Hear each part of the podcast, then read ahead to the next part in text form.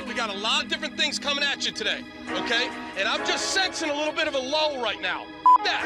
We don't got time for that. All right? Let's go. Crank it. Crank it, Glenn Cross. Woo! Ladies and gentlemen, can I please have your attention? I've just been handed an urgent and horrifying news story. And I need all of you to stop what you're doing and listen. You're listening to Rock Chalk Sports Talk with Nick Schwerdt and Derek Johnson on FM 1017 and 1320 KLWN.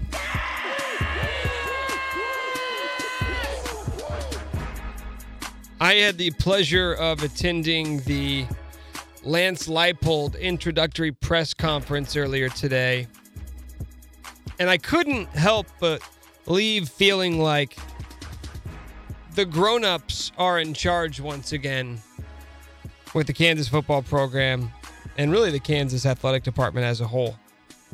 Listening to Travis Goff and Lance Leipold speak felt like a bit of a deviation from what we were used to under the previous AD and the previous head coach. And listen, it's important to note like the whole winning the press conference idea gets overplayed. And I mean, I said that it was tough to not be impressed with Jeff Long at his introductory press conference. I said after the Les Miles hire that how could you hate how could you hate on this hire? How could you possibly paint this as a bad thing? Well, now we have the answers to those questions. But over the the years that would follow the hiring of Jeff Long and, and Les Miles, it became more and more apparent that these guys were not to be trusted, and they weren't. Today, I guess I'm ready to be hurt again. I'm ready to be duped again because if these two guys, Travis Goff and Lance Leipold, aren't the real deal, then I'll have to eat crow again because I'm listening to what they're saying and it feels like the grown-ups are in charge again. It feels like you know, you're not a parent, but if you're if you are a parent and you have a, a kid and you, you finally start trusting a babysitter, right? When you have a newborn, you never want anybody else to watch it. And then finally you convince yourselves, we deserve a night out. Let's go out and, and have some fun with some friends. Let's go out of town. Let's go do this. And so you trust a, a babysitter. And maybe it's a 16 year old girl and you're kind of worried that she's going to be on her phone the whole time and you're worried that she's not going to pay close enough attention and that the kids are going to be running around doing whatever they want and maybe she's going to have her friends over and they're going to have a little bit of a party and you're worried the whole time and you come home and you're just freaking out. You can't enjoy yourself when you're out because you're so concerned about what's going on back at your home with the babysitter. It's like there's a new babysitter now. And this babysitter's been a babysitter. She's she's a 60-year-old woman. She's been babysitting for 40 years. She's the number one Yelp reviewed babysitter online and everybody who's ever had her babysit their kids has nothing but glowing reviews. That's who Lance Leipold and Travis Goff are for Kansas Athletics. It's really tough. Even if you think that they may not be great, it's really tough to sit there and listen to them talk and not be impressed, at least comparing them to the previous regime. And maybe that's just it. Maybe it's that when you compare them to the guys who were in charge before, it's hard to not be impressed. And it's hard to not link the head coach to the AD, much like we did with Jeff Long and Les Miles.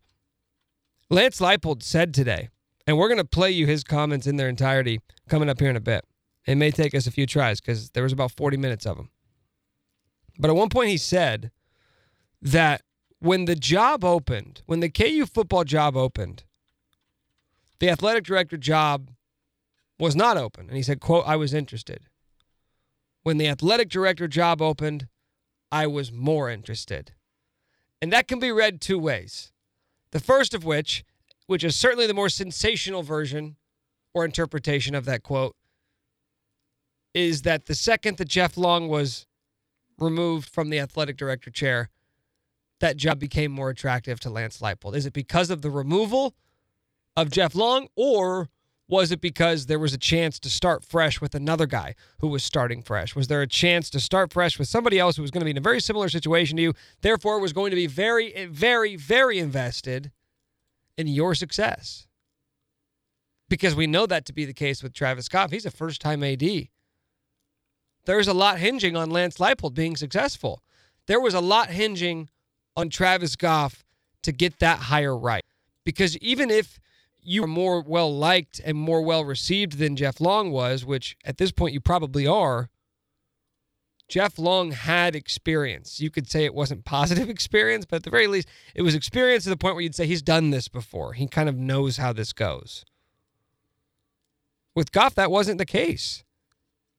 But by all indications, he conducted an extremely thorough, well rounded, and professional coaching search that came up with a guy who, regardless of who you asked, seems to be a grand slam hire for the University of Kansas. The fact that Kansas was able to go out and get a guy who's won what six national championships at the University of Wisconsin Whitewater that went to Buffalo, which was Kansas of the MAC, right? That's a, that's an easy way to say it. Buffalo football is Kansas football except not Power 5. They had no momentum. They had no foothold in the MAC conference and all they did was go to three consecutive bowl games, won two in a row on his way out. He won two of the last three MAC Coach of the Year honors. And he said it today I'm not someone that's moved around a lot, but I knew the fit here was perfect. When we play this audio, you're going to hear a lot of buzzwords uh, continuity, stability, integrity, fit. Those are the words you're going to get you're going to hear get tossed around a lot. But it rings true. You know, it's funny going back and I, I, I don't know why I did this. I guess I'm a glutton for punishment. I went back and I watched about 20 minutes of the Les Miles introductory press conference. What do you remember about that press conference? Not much, if anything. The only thing I remember was him emphasizing recruiting a lot and the I think I'm having a heartfelt. Do you remember that when he said Oh, I think yeah. I'm having a heartfelt? That was the introductory. Yeah. See, I feel like all those moments bleed together for me. But yeah, I do remember the heartfelt thing. You go What? What is he trying to say there? There was nothing like that today. There was nothing like what is this guy trying to say? In fact, you know exactly where Lance Leipold stands and what he wants to accomplish at Kansas. You know what else I didn't remember about the Les Miles press conference was that on multiple occasions he said this team is close. He said this team is one or two classes away from being something really special. There was nothing like that today. There was nothing about this team's got a ton of talent. I'm excited to go to work. Wow, there's success right around the corner. Just stay patient. There was no pleading. There was no, hey, please stick with us. We're going to, come on, we got something special. Nothing. It was, we're going to get to work. Mm-hmm. Right? I mean, you hear this all the time with like the New England Patriots, and it kind of gets overplayed. I guess you hear it with Joel Embiid, the idea of the process, right?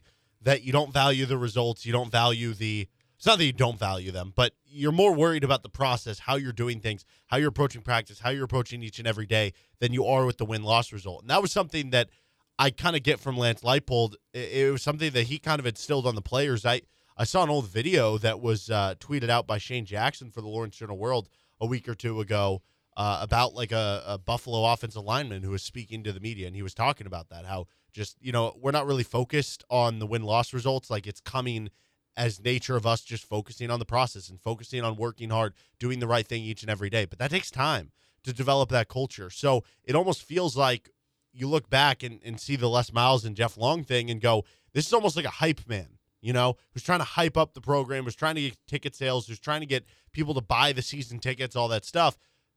Whereas this is more about a culture shock. This is more about, no, we need to change things here. And it's not going to happen overnight. I'm not going to say that we're a recruiting class away or that we need to recruit, recruit, recruit, or that we need, you know, a couple big classes to come in or a couple JUCO transfers to come in. No, this is not about that. This is about changing the culture of the players, the staff, and everybody involved with Kansas football.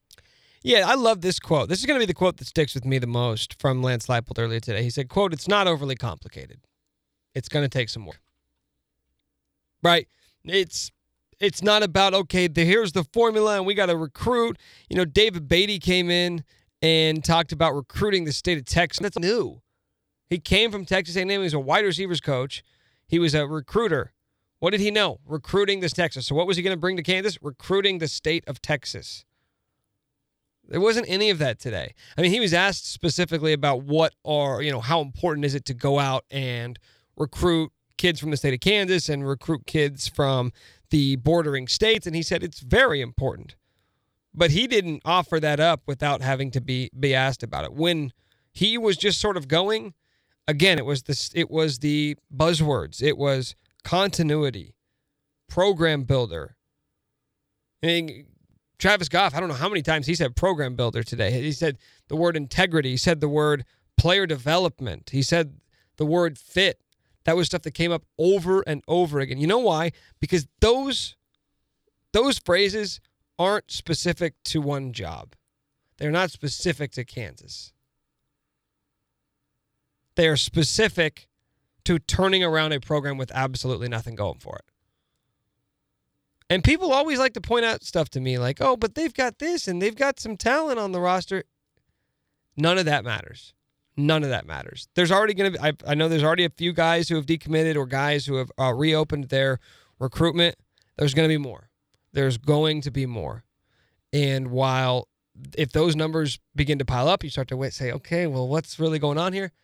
That is the cost of doing business. That is the cost of hiring a new coach. There are going to be some guys leave. And that's okay. And you hope you retain some of your better players. Like, yes, there are talented players on this roster, but the idea that like Les Miles saying, well, there's some there's some pockets of talent, and we're one or two classes away from accomplishing something. That's not the case here. It's not the case for a guy who is taking over in early May of this football program. Like, there's not a lot of time. You basically get the next month to retain and recruit, right? You get the next month to figure out who you're going to retain to try and convince the guys that you want to stay to stay and to go out and and start recruiting before you really have to sort of buckle down and get ready for next season. It's a short timetable. And this is a guy who got this gets a 6-year contract. And I think it's 2.2 million dollars, which is a significant a significant raise from what he was making at Buffalo. And it makes sense, right? You're going to come take over for KU, and, and according to reports from The Athletic, there were certain uh, stipulations involved with the hiring process, such as they wanted a certain percentage of the old staff to be kept in place. And I would imagine that's more of a financial thing than anything else. Hey, we'll give you $2.2 million, but you can't just completely revamp the staff. And I think you know Lance Leipold said today he he didn't go out of his way to say I'm I'm looking to assemble a staff, but what he did say was that this is not going to be something that he's going to do for one year. He's not going to keep around this coach or that coach just because it's going to make him better in one year. He goes, when you do rebuilds, you don't do something for the sake of one season. You do everything for the long haul. Everything. And that's something that has absolutely not been the case under Les Miles, under David Beaty, under Charlie Weis. We're going to get to know more about Lance Leipold. I'm going to play you some of his introductory press conference audio from earlier today, coming up next. After that, we'll hear from Rachel Lenzi. She covered Lance Leipold at the Buffalo News when he was at Buffalo, and uh, she can help us get to know the new guy who's taken over for the Kansas football program. We'll do that coming up later on this hour. This segment is brought to you by Cycle Zone Power Sports. You might have noticed something strange outside. There's a little more green in the yard. That grass needs a trim and soon. Cycle Zone Power Sports in North Topeka has a brand of riding mowers made right here in the US of A. They're bad boy mowers made a few hours from here in the Ozarks. They're zero turn mowers, so they drive like a speedy little tank and they're re engineered to be strong, long lasting, and easy to maintain. Turn a chore into something you love. Mow with an attitude with the brand new bad boy mower from Cycle Zone Power Sports. I'm Nick Schwerdt, and this is Rock Chalk Sports Talk. Get your car washed because it's probably dirty right now. Whether it's, you know, washing all the germs out, you want to get obviously the germs out of your car, but also you want it to look really nice. Go to Tommy's Express Car Wash. It's wash, rinse, repeat with Tommy's. And guess what? They have an app. It's the Tommy Club app. So download it. I know you have a smartphone, so you're going to be able to download apps. You don't have a flip phone if you're listening to this podcast. I'm just assuming that. And if you do, more power to you. But if you do, then you're missing out on this great deal because if you download the Tommy Club app today, you're going to enjoy endless washing for one low price. Endless washing for one low price at Tommy's Express Car Wash. That's unlimited car washes, unlimited clean, shiny, and dry, unlimited use of exclusive app lane at Tommy's, unlimited access to all the Tommy's locations, and there are a lot of them, unlimited guest service, most importantly, unlimited happiness. That's at Tommy's Express Car Wash. Head coach number 41, I believe the 41st full time head coach. There were more than a handful of interims along the way. Lance Leipold, by way of Buffalo, is the new head coach for the Kansas football team. We're going to let you hear more from him. We played you some of the uh, introductory statements earlier today. Uh, we're going to get to uh, the q&a section because i think there's a lot of uh, really interesting nuggets there that are going to be insightful for uh, what lance leipold's plan or blueprint is going to be once he starts to get to work which i'd imagine he's doing right about now. But first i want to figure out why he's the guy. And in order to figure out why you know travis Goff said we got our guy. Travis Goff said he's the right fit. The ideal fit was the exact phrase there. In order to, to figure out why he's the ideal fit, we have to figure out what he did at his prior spots. And we know at Buffalo, back to back bowl wins, their first two bowl victories in program history. He turned around a program that didn't have a whole lot going for it. And I want to talk more about Lance Leipold's time at Buffalo with Rachel Lenzi. She is a reporter for the Buffalo News. She covered Coach Leipold during his time at Buffalo, and she joins us now on Rock Chalk Sports Talk. Rachel, hello. Thanks for joining us today. Hi, thanks for having me on. I just want to tell the listeners uh, my husband's a Kansas alum, so we got a lot of love for Lawrence Wow. and Massachusetts Street and Allen Fieldhouse. There we go. Okay, I had no idea. I had no idea there was a, a KU connection there. So It's just a small world. All roads lead Yeah. back to Lawrence, don't they? it does. Yeah, very small world. Well, uh, we appreciate you taking the time to come on with us today. I want to start first with just sort of overarching. If you were to describe to somebody who had no knowledge of Lance Leipold's time as the head coach for Buffalo football, how would you go about doing that? Lance Leipold builds programs into winners. He did it at Wisconsin Whitewater, a Division three school where he played football and basketball. He was a star athlete in the 80s there. I think he went 109 and 6 during his time at Whitewater, won several national championships or had them play for national championships. Came to Buffalo, I, it was before my time. I was covering the Big Ten at the time. But, you know, he came in and you know, people were like, "Well, who? He's a Division three candidate. What, what's he going to do?" And the Canadian Danny White almost took a flyer on him, but knew this guy had a way to build programs, not just winning on the field, but being successful off the field. I'd written a story I know shared by a lot of uh, Kansas alums and Kansas fans about what Lance was able to do at Whitewater. He's very resourceful. One of the things he did, he spearheaded fundraising campaigns to help you know, refurbish the, the locker room there. He went through, went to donors, went to former fighters, you know, boots to the ground. And when he came to Buffalo, he wanted to put that same construct into place. It was not easy to do it here. I believe UB went five and seven his first year here. Then went two and ten his second year here, and he got to the point where he was like, "Gosh, if I lost people, you know." But he really stuck the course. And in 2017, the team went six and six. They gained bowl eligibility. But were not picked for a bowl game. But then they really saw the fruits of the labor come together in 2018. They had a great quarterback in Tyree Jackson. Uh, they had a couple really good running backs in Kevin Marks and Jaret Patterson. And the team just soared. They had a really good schedule. They beat Rutgers and they, you know, say what you will, Rutgers, but uh, that was a big win for them. Actually, too, you know, do win that game. You know, they um, won at Temple that year. You know, no slouch there either. But you really saw kind of the the, you know, the process paying off, if you, if you will. And even though they lost Tyree Jackson after that season, he decided to turn pro. One thing Lance did, he looked at his personnel, looked at his coaching staff, and said, "Hey, let's pivot. Let's do what makes us successful." And they've been competitive ever since. They had a little bit of a shaky start in 2019, made the Bahamas Bowl and won won there. They beat Charlotte, and this year, even though COVID 19 put the clamps on a lot of things, it didn't stop Buffalo from winning, and they were productive. They had made another MAC championship game. They made a bowl game. So you just really saw what Lance do crescendo here. And it did not surprise me at all that he would take a P5 job. It wasn't a matter of if, it was a matter of when.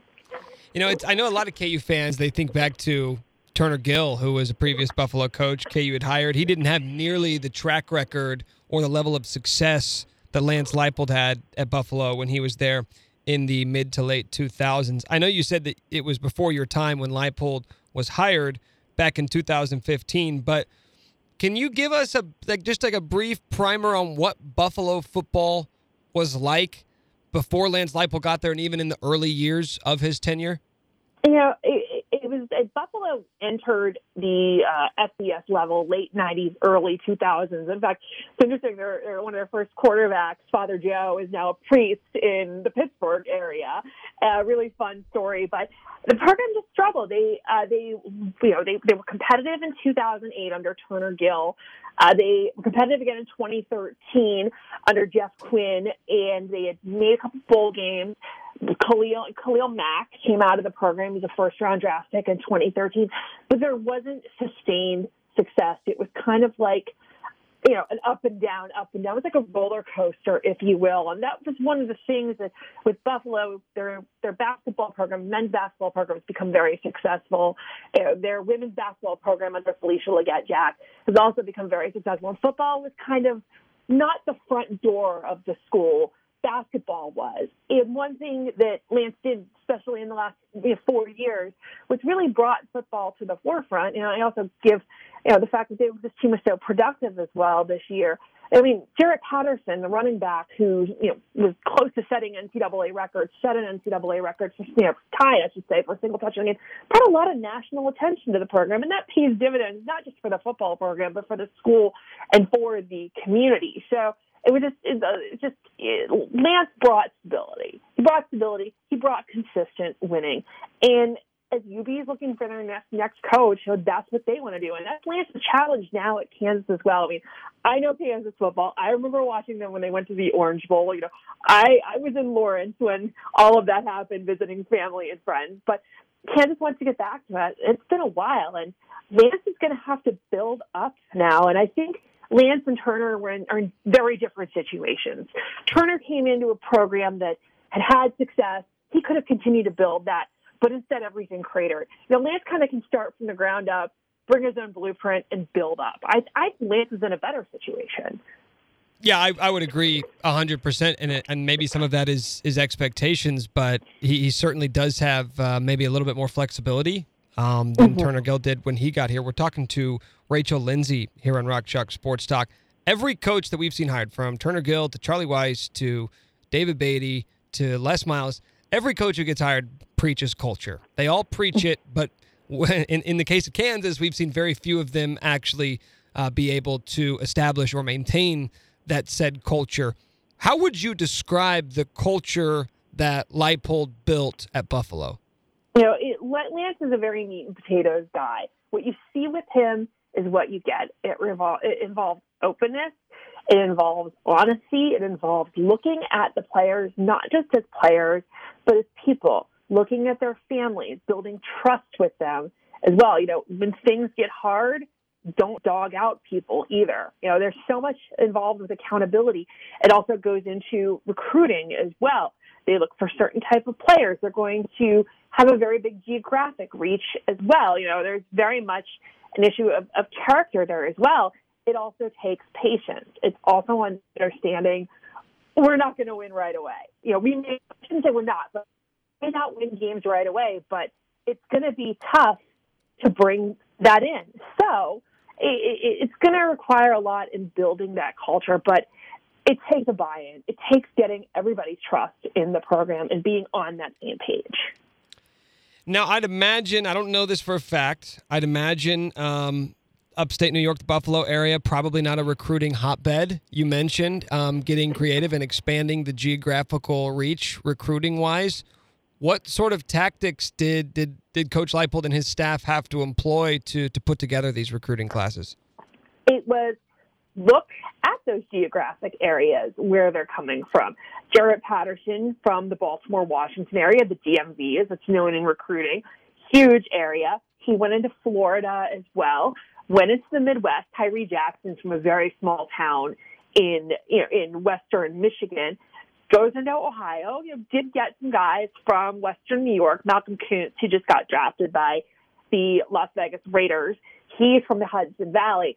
But another thing Lance does, I mean, let's face it, at Buffalo, he wasn't going to get the four and five star guys, but he knew, and his staff knew also where to look in recruiting. And they said, you know, we can't get the biggest guys and the fastest guys, but let's get the guys that are going to fit into it, who are going to develop. They they recruited a lot on potential. And uh, Kansas, as we know, you know, Big Twelve, it's a completely different game. Recruiting is almost its own sport in those Power Five conferences. I remember in Michigan, half of our coverage was recruiting when I covered the Big Ten. So, I mean, that's another thing. He's going to have to get resourceful and get creative in recruiting as well. Talking to Rachel Lenzi of the Buffalo News for a few more minutes here on Rock Chalk Sports Talk. You mentioned he's uh, he's a meat and potatoes guy. Do you, you mean that as a coach or as a person? Like, what's the reputation that he carries as a guy? I would say, it, it, personality wise, definitely meat and potatoes guy. What you see is what you get. There's no pretense. There's you know, which which I believe that's an awesome that that's authenticity as well. You know, I've seen coaches, I've seen the Jim Harbaughs and the Urban Meyers, the Geralds of the world with bravado and everything a little bit. And when I went from covering the Big Ten UB, I found it very refreshing with Lance. You know, I, I I just said, okay, you know, I I can handle this. I and I remember about a year year ago, right before the pandemic began, I did a sit down with him in his office. We talked for about 15 minutes on the record. He answered my questions, and then we talked for another 20 minutes off the record about where we had traveled. So it was just kind of building that relation, working relationship with him as well, which I think is also very important. He was very good at trying to find common ground with people. Also, like let's talk about your family, let's talk about your vacation, let's talk about getting to know this. So it was, you know, it was, it was very good. And that's really what, you know, that, that's really what it is. You know, there's, there's, there's no pretense about Lance, but whether it's as a coach or as a person. So when you look big picture, Rachel, at this this job that he's about to embark on, and I know you know you, you I'm I'm sure you're aware of Kansas. I don't know how aware you are of you know the specific shortfalls and and the shortcomings that they've had over the past decade plus, but I know you're familiar with the challenges that were there when when Buffalo like. I, I've kind of viewed this as I wonder how much of the blueprint that he that he used so successfully at Buffalo do you think is applicable to what he's about to embark on? And which areas do you maybe look at and say, okay, that's going to be a little bit different and maybe he's going to have to, to alter and make some adjustments there?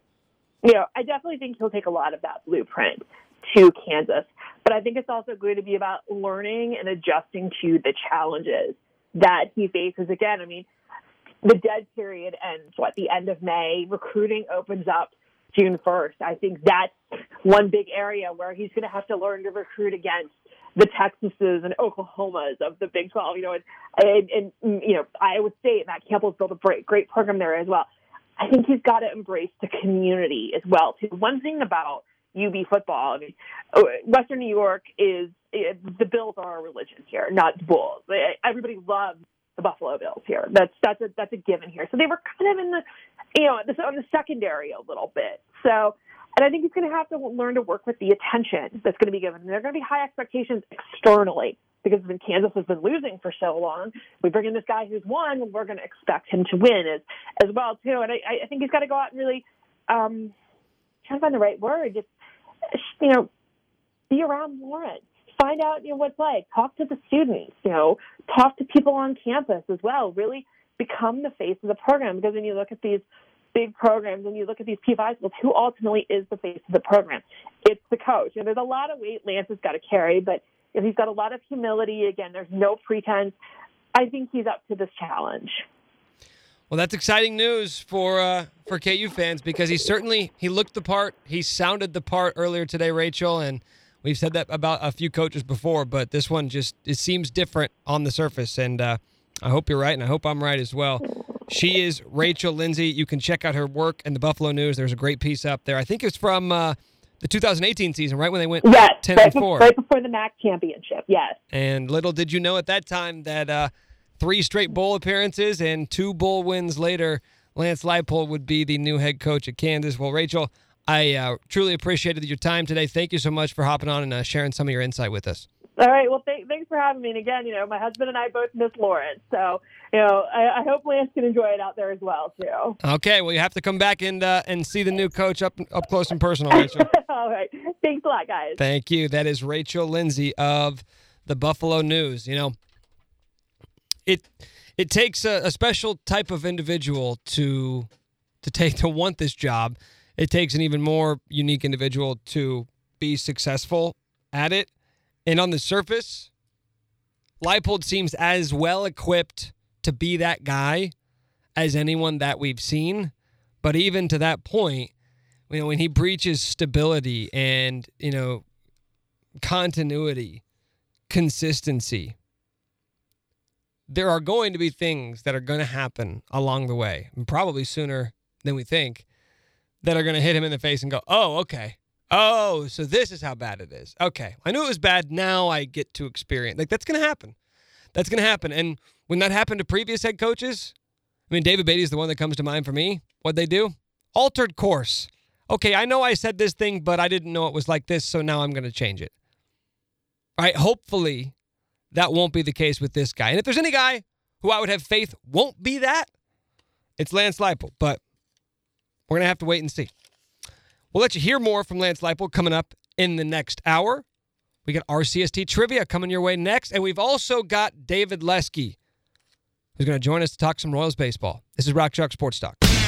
Quick shout out to all of our sponsors RCST Trivia, 23rd Street Brewery, Sporting Kansas City, Pella Windows, Toppling Goliath, CBD of Lawrence, River Rat Print and Skate, Jayhawk Trophy, Hawaiian Bros, and the Lawrence Public Library. Our first matchup today brought to you by 23rd Street Brewery, open for dine in, carry out, and catering.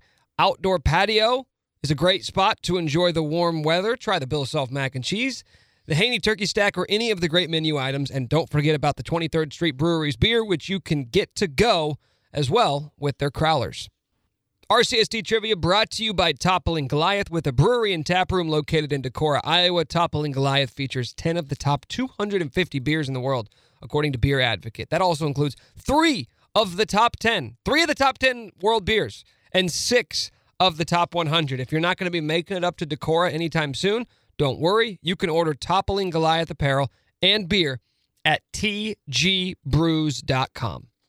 All right, we've finally done it. We have done it. We have made it to the round of 16, the sizzling 16. So, the field of 16 set, everybody who's made it into this round has already made it into the prize pool. But as you know by now with RCST trivia, the prizes only get bigger and better as you advance throughout the round. So, everybody who made it to this round got $20 to CBD of Lawrence as well as an RCST t shirt. Everybody who wins this week and makes it on to the Great Eight will be winning an Adidas RCST hat. So like it's not just like we didn't just go and, and find the cheapest hat we can find. We got high quality craftsmanship, Adidas three stripes RCST custom hat, courtesy of River Rat Print and Skate. You're gonna win forty dollars to Hawaiian Bros. You're gonna win twenty five dollars to 23rd Street Brewery, and most importantly, you're gonna get automatic entry into RCST Trivia 2022. One of our contestants knows a little bit about that because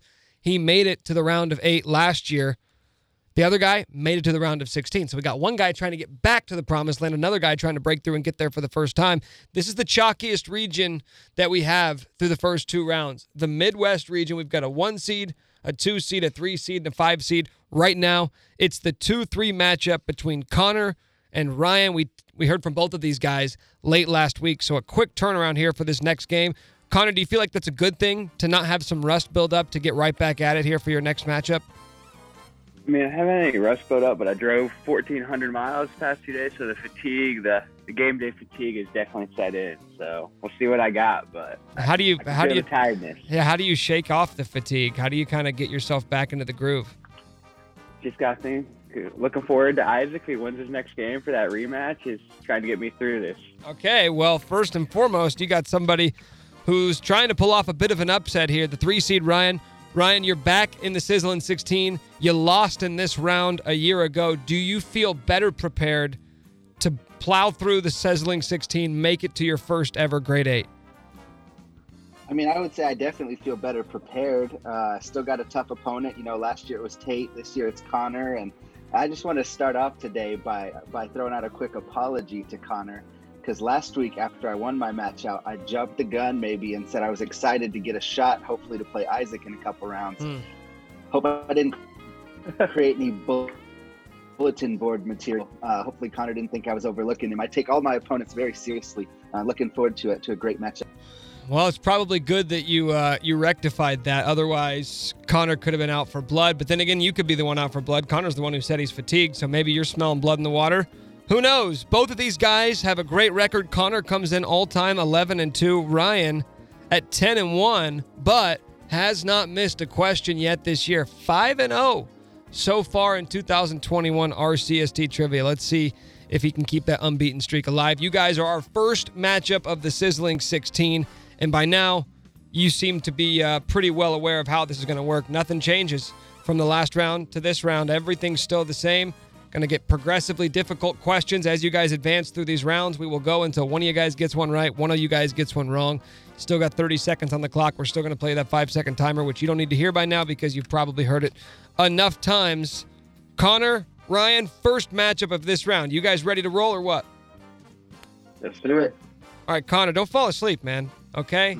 Yeah, I woke few up minutes- like 10 minutes ago. few minutes left. You're going to be fine. Okay. Ryan, you are a slight underdog as the three seed to the two seed. You're a slight underdog. So do you want to answer first or second? I'm going to go against what would uh, be traditional wisdom, and I've every matchup I've won so far, I've gone first, so I'm going to stick with it. There you go. Well, here's your first question then, Ryan. Ryan, Wilt Chamberlain owns the KU record for most total rebounds in a season. Coming in at second on that list is a Bill Self big man who pulled down 463 boards in 2012. Who was that All American big man? Thomas Robinson. Thomas Robinson is correct. Connor, question number one for you. Next on that list, most total rebounds in a season, with 423 total rebounds, was another All American big man, this time from the 2002 season under head coach Roy Williams. Like Thomas Robinson, this player went pro after their junior season. What was his name? Drew Gooden. That's right, Drew Gooden. I still wonder what it would have been like in 03, even though I guess Dude. they made it to the title. Like 11 points. He averaged like 11.7 or something. Yeah, it was pretty impressive. Drew Gooden is correct. One for one for both you guys. Now, Ryan, we're going back to you for your second question. Ryan, in the 2012 national championship game against Kentucky, KU hit just five three pointers, but a team best three of them came from this junior guard.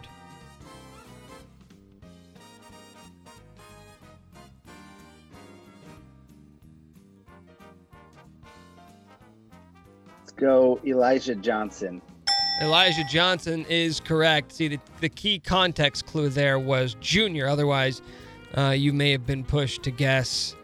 Uh, Ty Tyshawn, I guess, would be the, the first guess. Honestly, my, my first guess was T-Han, so you said Junior. It saved me there. Yep, that's a big that's a big clue there. Okay, Connor, back to you.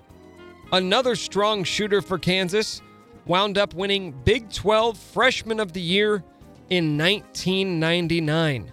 What was his name? Um, Boschee. That is correct, Jeff Boschee. All right, two for two. This is what we expect in a sizzling 16 matchup. You guys came to play, two fierce competitors duking it out for a shot at the Great Eight and some of those fantastic prizes. Here we go, boys. 2 3 matchup in the Midwest region between Connor and Ryan. Ryan, we go back to you for your third question. Darnell Valentine was KU's first ever McDonald's All American. Their second was a seven foot one inch center who initially went to Wichita State but played his final three seasons at Kansas from 1983 to 1986. Who was it?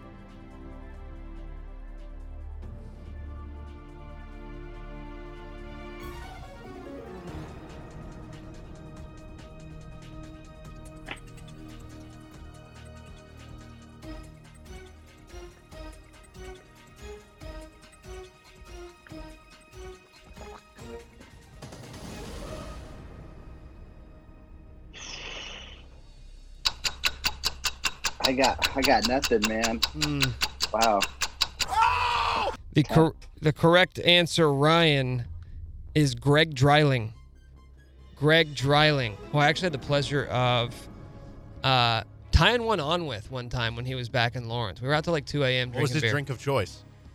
Uh, oddly enough, he started with beer, and then I think he switched to vodka Red Bull. Oh, that's the wrong way. They say liquor before beer. You're in the clear. Beer before Okay, what are you, 18 years sicker. old? Okay, I don't think that's Saying. actually. That's the hot drink there. Yeah, I don't think that's scientifically proven. Okay, Connor, if you get this right, you're moving on and you're making it back to the Great Eight for the second straight year. Here's your question, Connor. First and second on the KU all time assists list are Aaron Miles and Jacques Vaughn.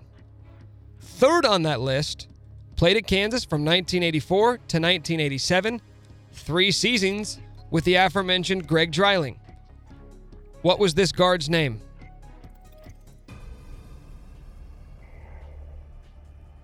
I want to say Adonis Jordan, but he was in the 90s, I believe. A Manning was a big guy.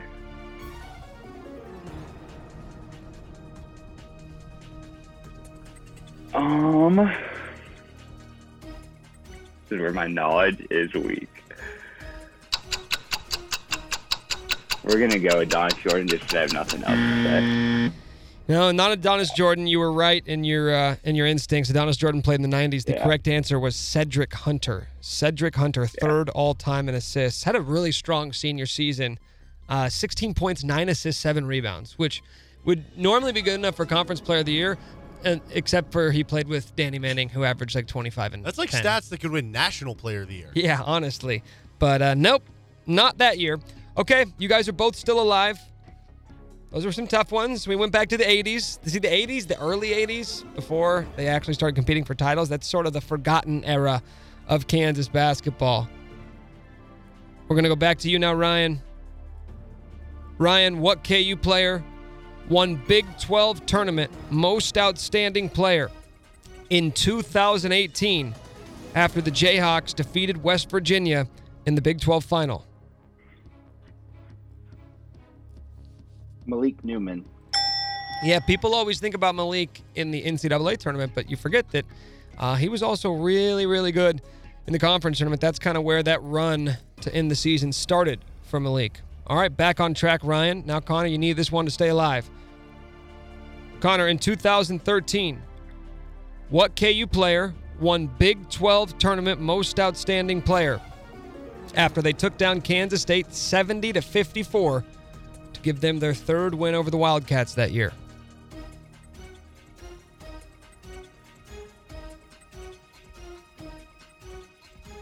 Oh, he was a freshman, but I want to say him. Um,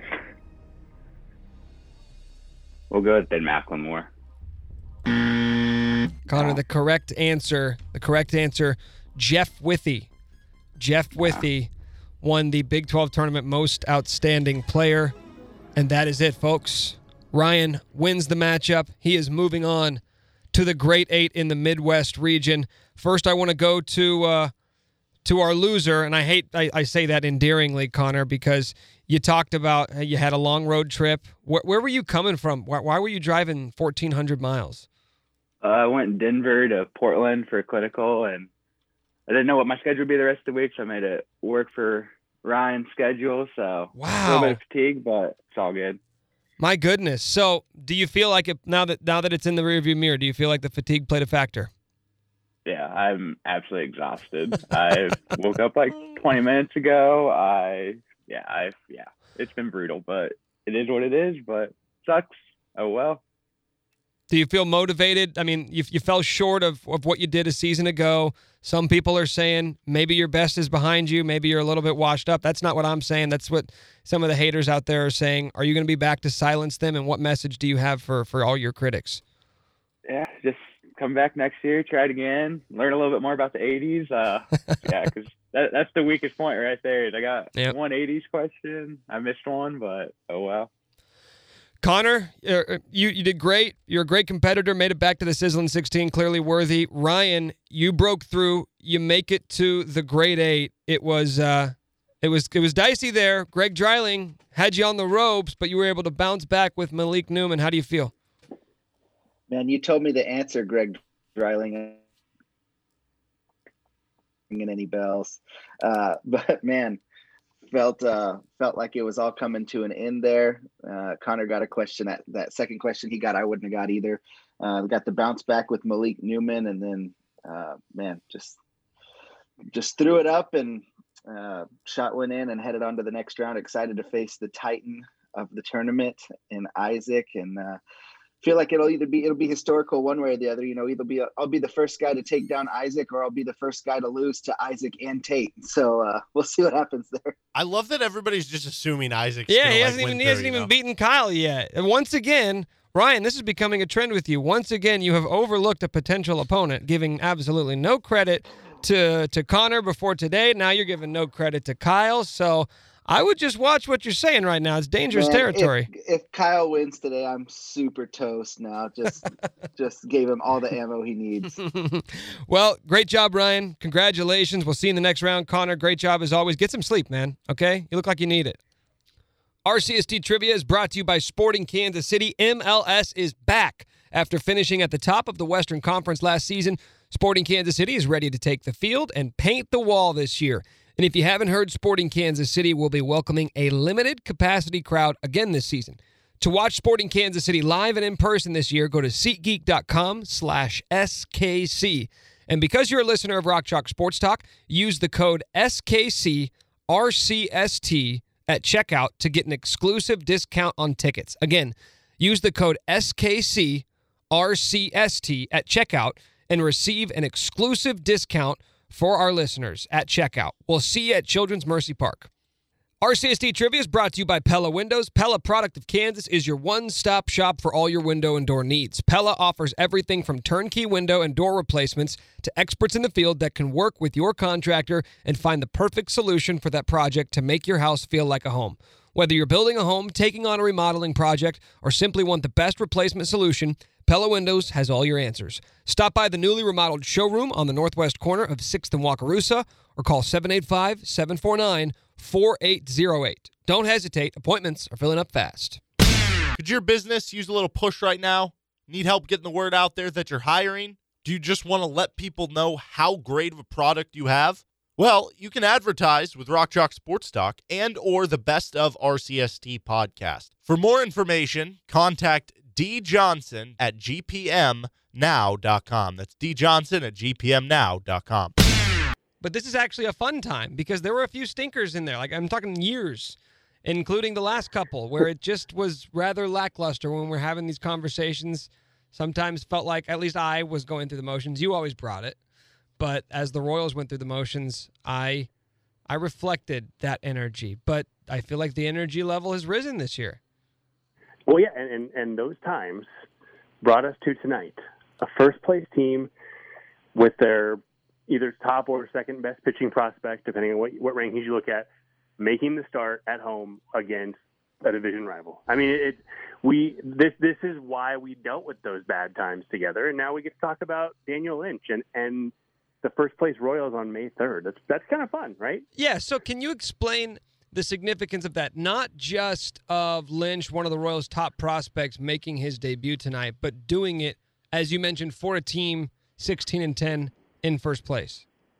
Yeah, I mean, I, I think I wrote this on Friday that I think one of the things that we've learned from the start of the season is that there will be increased urgency in the organization this season. And that can mean promoting prospects quicker. That can mean going out and you know, if, if it's if it's late July and they need the Johnny Cueto trade, um, and by the way, Cueto could be available again for what it's worth. Um, if they need that guy, they might go out and get him because the one thing the Royals organization has shown that um, I think some people might disagree with in some ways, but it's that if you have a chance to win, you grab it and you do whatever you can to win because you don't know what's going to happen the next season. And and and that urgency is is one of the reasons why we're seeing Daniel Lynch up in the big leagues tonight. Part of it is the bullpen has a need, and so it's weird. You you bring up a starter because the bullpen has a need. How, how does that work? Well, they're moving Jakob Junis to the bullpen for a little bit, and and some people think well he's been great as a starter. Yeah, but you know, starting rotation's been fine, really, outside of Brad Keller. Um, Jakob Junis though can profile as a guy who can give you two or three innings at, at, at a time, and so it's kind of the perfect mix to get him in the bullpen with Kyle Zimmer on the injured list. Daniel Lynch has apparently been pitching incredibly well at the alternate site, and look, the Indians aren't exactly a good offense, so it's it's not a bad time to bring him up. They struggle against lefties on top of the fact that they, they struggle against everybody, but lefties especially, and so it, it's a good chance to get his feet wet. And um, I I find it because I'm a nerd. I find it interesting that he this is the most excited I've been about a pitching debut since Yordano Ventura, who they called up to face the Cleveland Indians in 2013. So there's that parallel too. But it's um, it, it just kind of shows where they are this season and their and their thought process, and it's hard to argue with it the way they've played. Okay, as a pitcher, what can you tell us about Lynch? What should we look out for? What should we expect to see? Well, he's a big lefty. Um, so a lot of times with big lefties, you see some control issues, and he he will fall into bad some bad counts here and there. But I mean, he's going to sit 95 to 97. He'll hit. I, I bet he hits triple digits tonight because he's amped up. Um, you will probably see a 100 mile per hour fastball from a Royal starter for the first time in a long time. Um, is a really, really good slider. When it's on, it's pretty much unhittable. Um, his changeup has gotten a lot better. I haven't seen it, so I don't want to speak too, too, um, you know, too too big about it because I haven't seen it. But everything I've heard is that it looks really, really good right now. Um, and his curve is kind of a get me over curve, which I have a hunch he might throw once and then it gets hit and he says never mind and, and doesn't throw it again. So um, really, but yeah, you really looking at the fastball slider with him. Um, the changeup has come along from, like I said, from what I've heard, enough that it, it can be a really solid third pitch for him. Um, he knows how to pitch. He's a smart guy. Um, you know, like I said, the velocity will stand out, but the slider is is the pitch that's really fun to watch with him. Does does he make this rotation tangibly better, or is that not even really the question or the point of bringing him up right now? Um, you know, I don't I don't think he makes the rotation better. Um, well, I don't think he's going to provide more than Junis provided in Junis's three or four starts. That said, I think he makes the pitching staff better. Um, and so, you know, that's it, it's hard to quantify that because you don't know when they're going to need Jakob Junis out of the bullpen and, and all that. Um, but I, I think he he gives the Royals at at at worst eighty percent probably of what Junis was giving them, or what he was likely to give them moving forward. At best, I think Lynch has ace potential, so it could be a huge improvement in the rotation. You know, it's hard to say that for sure right now. But the other side of it too is he's getting experience this year. I mean, he's he's going to be under team control now through what 2027 at this point. So he's getting big league experience in games that matter as far as May games can go. And and so even if he doesn't make, you know, they're kind of surprising. And right, if if you were to ask 50 people who follow baseball, will the Royals hold off the White Sox? I'm guessing like 49 would say no, and maybe one would say yes. Um, I mean, I, I don't think they will hold off the White Sox. I think the White Sox are a better team. But you know, if Daniel Lynch is really good, that might change the answer. But also, even if they don't hold off the White Sox, he's getting this great experience for when they are going to be a better team, when they have Bobby Witt Jr. in the big leagues and their offense is a little bit better, when they go out and maybe get a free agent next year to fill in whatever hole they decide, you know, all that stuff. And so, even if it isn't a huge improvement right now, this is really helpful moving forward because getting your feet wet is important. Big picture, how do you sort of view and perceive this? What we're seeing right now, I mean, it started last season in, in the shortened year when you saw uh, Singer and Bubic come up. And now you've got Lynch, and you're sort of looking down the pipeline. Okay, Jackson Kowar, Bobby Witt Jr. Like this, this farm system that the Royals have been building over the last couple of years, we're finally starting to see the the fruits of that labor. How would you compare that to the last time that we were really here, which was about a decade ago, right? When we Yeah. saw when we saw Hosmer and Moose and Salvy all sort of coming up at, at the same time. How would you kind of compare what we're seeing right now with this farm system finally making it to the majors to when we saw that back in the early two, uh, 2010s? Well, I think we uh, we're either coming up on Hosmer's call up date or we passed it, the anniversary. Um, I know he got a 10 year card. So uh, whatever it is. He, I mean, it, this is actually pretty similar timing as far as far as guys coming to the big leagues. Um, that group was probably higher, higher, bigger accolades, higher accolades than this group. Um, obviously, they were the number one farm system in this. But it's, it's basically offense versus arms, right? Like that's the big difference yeah, too, for the right? most part. Although, but keep in mind that that one, that the the 2011. Think about this. It was Mike Montgomery, Danny Duffy, John Lamb, uh, Chris Dwyer was one of the arms. Yordano Ventura was starting to be talked about, maybe slightly at that time. So it was a little more balanced. I don't, I don't, I don't know that it was necessarily all bats before and all arms now, but um, the arm. I, I feel like the Royals pitching development has improved. I mean, we think about we, we saw all of those guys in the majors, obviously, but Duffy's the only one. Well, Montgomery had a minor league deal. I'm not sure where he's sitting, but he, he Duffy's the only one in the majors right now of all of those guys. Um, you know, not ten years is a long time, but at the same time, when you're that highly regarded, you would think two of them would would be still making an impact in the big leagues. And so, I, I think we're seeing a better development system with a slightly lesser lesser farm system. And so I, I guess we're really going to find out what's more important. Is it the pedigree or is it the instruction? Because the pedigree is not quite as good, although Bobby Witt Jr. is as highly ranked in some in some lists as guys like Moose and Wil Myers and Eric Hosmer were. Um, but yeah, I mean this this is a much much arm much more arm heavy system. Um, lot of a lot of pitchers, and and we, we've talked about this. You can name ten and still have twelve more to name. Basically, another guy, Alec Marsh. I would not be surprised if we see him. Uh, I mean, uh, later this season, I wouldn't be too surprised. But next year, I mean, I think he's he's going to burst on the scene as well. So there's there's just a ton of guys we don't even talk about, and, and that's kind of the difference. Last the last system, it was the top end was was deep, but once you got past that, it was kind of what's left, you know. And now you have a top end of the system, and then the middle of the system is still pretty deep, and then it's still pretty deep when you get into the 18, 19, 20 ranking. You just didn't have that before, and so there's a lot more depth. And like I said, I, th- I think the development system is much improved over the last decade, so that's going to help too. Um, you know, Lynch isn't the last guy we're going to see debut this season. I, I don't I don't know who's next, but there there's two, three, four, five more I think that will come up at some point, and it kind of depends on what, where they are in the standings. You know, if if they're if they're still hanging around at the top of the division, uh, you know, whenever they need somebody, they're going to go get it. Um, might might change a little bit if they fall back. If they're two games under 500 and six games out at the end of June, you know, maybe they don't maybe they don't push a guy like Marsh, but you know, if they need him and and, and they have the, you know, they have a chance to win the division, win, win a wild card spot, and they're going to go get him. And so we're going to see a lot of these guys this season. My guess, I think they have a longer, more sus- more sustained and successful run than that last group. Which they may, they may not win a World Series, but I think they're going to see much. I think they're going to see more overall record success than that last group did. Yeah, I, I forgot that, that Danny Duffy was uh, was a part of that group. He's one of the old guys on the team Yeah. now. But man, Saturday was, I mean, once again, just another installment of this dude having an incredible start to the season. Seven innings, one run off two hits, three walks.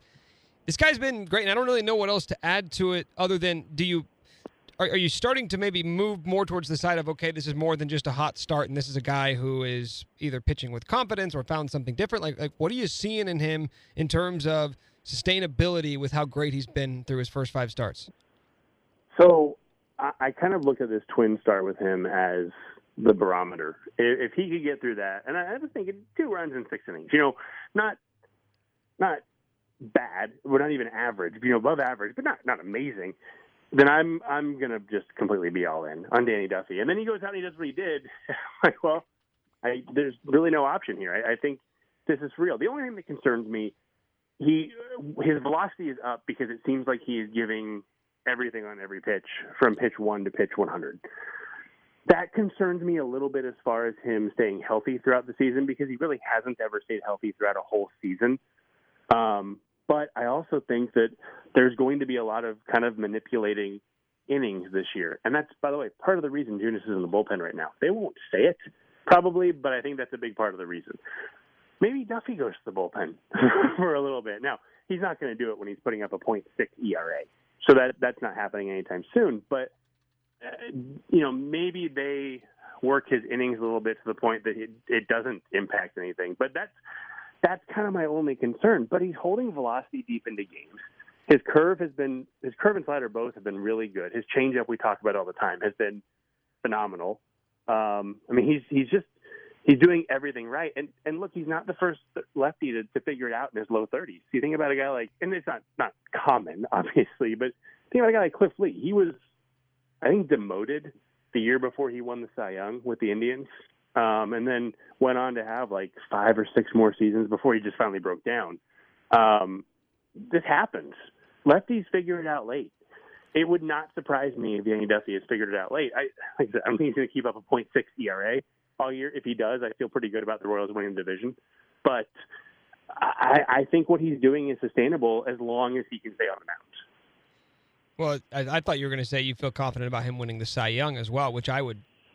I'd, I'd, I'd double down. I'd say win the division and Danny Duffy wins the Cy Young. Oh yeah, he's going to win the. Cy- He's already got the Cy Young locked up. Don't, okay. I'm not even worried. Sorry.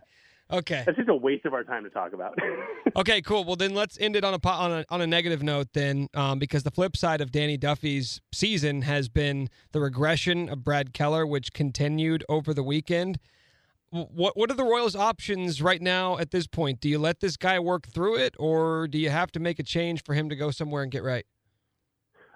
I mean, at this point, I don't know how you can let him stay stay out there unless you see something specific that's easy to fix. Because sometimes it really is. Sometimes it's very simple. I think about a guy like Kevin Gausman for the the Giants now.